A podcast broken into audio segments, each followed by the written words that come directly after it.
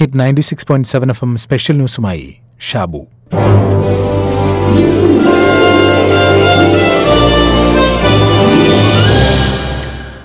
കൈ കഴുകിയും മാസ്ക് ധരിച്ചും ലോകത്തൊട്ടാകെ കൊറോണ വൈറസിനെതിരെയുള്ള പോരാട്ടത്തിൽ ജനങ്ങൾ നിൽക്കുകയാണ്. പരീക്ഷകൾ മാറ്റിവയ്ക്കുന്നു, കൊച്ചുകുട്ടികളും പ്രായമായവരും വീട്ടിൽ തന്നെ കഴിയുന്നു, അത്യാവശ്യമല്ലാത്ത യാത്രകളൊക്കെ ഒഴിവാക്കുന്നു. മരുന്ന് പോലും ലഭ്യമല്ലാത്ത ഈ മഹാമാരിക്കെതിരെ ലോകമാകെ ഒറ്റക്കെട്ടായി നിന്ന് പ്രതിരോധം തീർക്കുകയാണ്. അപ്പോഴാണ് ചില വിരുദ്ധന്മാർ രംഗത്തു വരുന്നത്. ഈ സമയം അവർ അവരുടെ പ്രചാരത്തിനു വേണ്ടി വിനിയോഗിക്കുകയാണ്. വ്യാജ പ്രചാരകർ ഭയാശങ്കകളെ മുതലെടുത്ത് അശാസ്ത്രീയവും അബദ്ധജടിലവുമായ വാർത്തകൾ പടച്ചുവിടുകയും ചെയ്യുന്നു. ഈ നുണകളിൽ പലതും ആളുകളുടെ ജീവന് ഭീഷണിയുമാണ്. പലതരത്തിലുള്ള വ്യാജ വാർത്തകൾ പ്രചരിച്ചിരുന്നു. കൊറോണ വൈറസ് വ്യാപനത്തിന്റെ കാലത്ത് പുറത്തുവന്ന നുണക്കഥകളിലൊന്ന് റഷ്യൻ നഗരങ്ങളിൽ അഞ്ഞൂറോളം സിംഹങ്ങളെ ഇറക്കി എന്നതായിരുന്നു. സിംഹം നഗരത്തിലൂടെ നടക്കുന്നതിന്റെ ഒരു ചിത്രവും ഇത്തരത്തിൽ പ്രചരിച്ചിരുന്നു. എന്നാൽ തെറ്റായ വാർത്ത തന്നെയായിരുന്നു എന്ന് പിന്നീട് തെളിഞ്ഞു. ദക്ഷിണാഫ്രിക്കയിലെ ജോഹന്നാസ്ബർഗിൽ നഗരത്തിലിറങ്ങിയ സിംഹത്തിന്റെ ചിത്രമായിരുന്നു ഇത്തരത്തിൽ പ്രചരിച്ചത്. ചൈനയിലാണ് കൊറോണ വൈറസ് പൊട്ടിപ്പുറപ്പെട്ടതെങ്കിലും ഏറ്റവുമധികം വിനാശമുണ്ടാക്കിയത് ഇറ്റലിയിലാണ്. ദിനം പ്രതി ഇറ്റലിയിലെ മരണനിരക്കും രോഗബാധിതരുടെ എണ്ണവും വർദ്ധിച്ചു വരുന്നതിനിടെയാണ് ഇറ്റലിയുടെ പ്രധാനമന്ത്രിയുടെ വീഡിയോ എന്ന രീതിയിൽ പുറത്തുവന്നത്. മാധ്യമപ്രവർത്തകർക്ക് മുന്നിൽ കണ്ണീരോടെ നിൽക്കുന്നതിന്റെ ചിത്രങ്ങളായിരുന്നു. അതേസമയം തന്നെ ആളുകളുടെ ജീവന് ഭീഷണിയാകുന്ന പലതരത്തിലുള്ള വ്യാജ വാർത്തകളും പ്രചരിച്ചു. കൊറോണയുടെ പ്രഭവസ്ഥാനമായ ചൈനയിൽ പ്രയോഗിച്ച് ഫലം കണ്ടതെന്ന് പറഞ്ഞ് പ്രചരിപ്പിച്ച ഒരൊറ്റമൂലിയും വൈറലായി. വെളുത്തുള്ളിയിട്ട് തിളപ്പിച്ച വെള്ളം കൊറോണ രോഗികളിൽ വളരെ ഫലപ്രദമാണ് എന്ന് ചൈനീസ് ഡോക്ടർമാർ കണ്ടെത്തി എന്നായിരുന്നു വാർത്ത പരന്നത്. എന്നാൽ വെളുത്തുള്ളിക്കോ വെളുത്തുള്ളി വെള്ളത്തിനോ കൊറോണ തടയാനുള്ള കഴിവ് ഇല്ലേയില്ല എന്ന് ഡോക്ടർമാർ ഉറപ്പിച്ചു പറയുന്നുണ്ട്. വൈറ്റമിൻ സി ശരീരത്തിന്റെ രോഗപ്രതിരോധ ശേഷി കൂട്ടും എന്നത് അടിസ്ഥാന ആരോഗ്യ പാഠമാണ്. അതിന്റെ പിൻബലം ഉള്ളതുകൊണ്ടാണ് കൊറോണയെ തടയാൻ വൈറ്റമിൻ സി മതിയെന്ന വാർത്തയ്ക്ക് ശ്രദ്ധ കിട്ടിയത്. നാരങ്ങ മുറിച്ചിട്ട വെള്ളം കുടിച്ചാൽ കൊറോണ വൈറസ് പമ്പ കടക്കും എന്ന മട്ടിലുള്ള അബദ്ധങ്ങളും പ്രചരിക്കപ്പെട്ടു.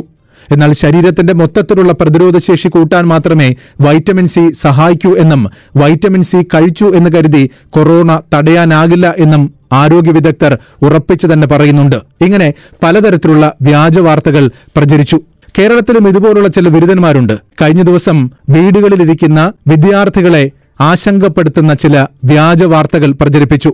ഏപ്രിൽ പതിനാലാം തീയതി ലോക്ക്ഡൌൺ തീരുകയാണെങ്കിൽ തൊട്ടടുത്ത ദിവസങ്ങളിൽ തന്നെ പതിനഞ്ച് പതിനാറ് പതിനേഴ് തൊട്ടടുത്ത ദിവസങ്ങളിൽ തന്നെ എക്സാം നടത്താൻ കഴിയും എന്നാണ് വിദ്യാഭ്യാസ കേന്ദ്രത്തിൽ നിന്ന് അറിയാൻ കഴിഞ്ഞത്. കോവിഡ് നയൻറ്റീന്റെ ഹോട്ട്സ്പോട്ട് പ്രദേശങ്ങളായ കാസർകോടും പത്തനംതിട്ടയും നിയന്ത്രണാതീതമാണ് എങ്കിൽ കൂടി വ്യാജ വാർത്തകൾ വിദ്യാർത്ഥികൾക്കും രക്ഷിതാക്കൾക്കും ഒരുപോലെ ആശങ്കയും അനാവശ്യ ഭീതിയും ഉണ്ടാക്കുന്നതാണ് എന്ന് അധികൃതർ ആവർത്തിച്ചു പറഞ്ഞു. ഇത്തരത്തിലുള്ള വ്യാജ വാർത്തകൾ പ്രചരിപ്പിക്കാതിരിക്കാൻ ഓരോരുത്തരും ബാധ്യസ്ഥരാണ്. അല്ലാത്തപക്ഷം ഇതിന്റെ ഭവിഷ്യത്തുകൾ ഇത് പ്രചരിപ്പിക്കുന്നവർ അനുഭവിക്കേണ്ടിവരുമെന്ന് അധികൃതർ ആവർത്തിച്ചു പറയുന്നു. ഇത്തരം സന്ദർഭങ്ങളിൽ ശരിയായിട്ടുള്ളതും ആധികാരികവുമായ വിവരങ്ങൾക്ക് എല്ലായ്പ്പോഴും മന്ത്രിമാരുടെ ഔദ്യോഗിക സോഷ്യൽ മീഡിയ അക്കൌണ്ടുകൾ, സർക്കാർ വകുപ്പുകളുടെ ഔദ്യോഗിക വെബ്സൈറ്റുകൾ, പത്രക്കുറിപ്പുകൾ, സർക്കാർ മൊബൈൽ ആപ്പായ ജിഒ കെ ഡയറക്ട്, ജില്ലാ ഭരണകൂടത്തിന്റെയും പോലീസിന്റെയും ഔദ്യോഗിക സോഷ്യൽ മീഡിയ പേജുകൾ എന്നിവയെ മാത്രം ആശ്രയിക്കണം. കോവിഡ് പത്തൊൻപതിന്റെ പശ്ചാത്തലത്തിൽ വ്യാജ വാർത്തകൾ നിർമ്മിക്കുകയും സോഷ്യൽ മീഡിയയിലൂടെ പ്രചരിപ്പിക്കുകയും ചെയ്യുന്നവരുടെ ചിത്രം മാധ്യമങ്ങളിലൂടെ പ്രസിദ്ധീകരിക്കുമെന്ന് D G P Loknath Behra നേരത്തെ തന്നെ പറഞ്ഞിരുന്നു. ഇവർക്കെതിരെ ക്രിമിനൽ കേസ് രജിസ്റ്റർ ചെയ്യുകയും ചെയ്യും.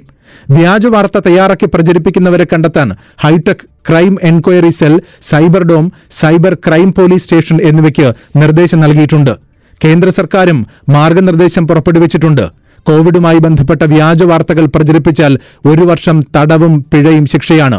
കിലോ പച്ചരി പത്ത് കിലോ എല്ലടോ ഇതിന്റെ മോന്റെ കല്യാണം പിന്നെ നടത്തുന്നുണ്ടാ ബാബുട്ട ഇതൊന്നും അറിഞ്ഞിക്കില്ല. കർണാടകയിൽ പോലെ ഉമ്മളും തമിഴ്നാട് അതിർത്തിയില് മണ്ണിട്ട് മൂടുക. സാധനങ്ങളൊന്നും എനിക്ക് കിട്ടൂല കേട്ടാ. അതെയാ എന്നോട് ആരാ ഇതെല്ലാം പറഞ്ഞേ? അതെന്റെ തറവാട് വാട്സപ്പ് ഗ്രൂപ്പിൽ വന്നതാ.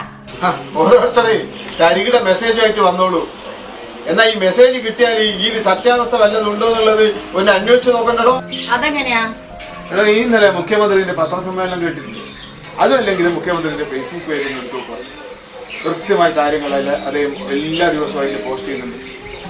ആ ഇനി ഇതിലെ ഇനി വാങ്ങിക്ക പത്രം.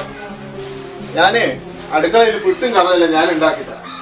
വ്യാജ വാർത്തകൾ പ്രചരിപ്പിക്കുന്നത് മൂന്ന് വർഷം വരെ ജയിൽ ശിക്ഷ കിട്ടിയേക്കാവുന്ന കുറ്റകൃത്യമാണ്.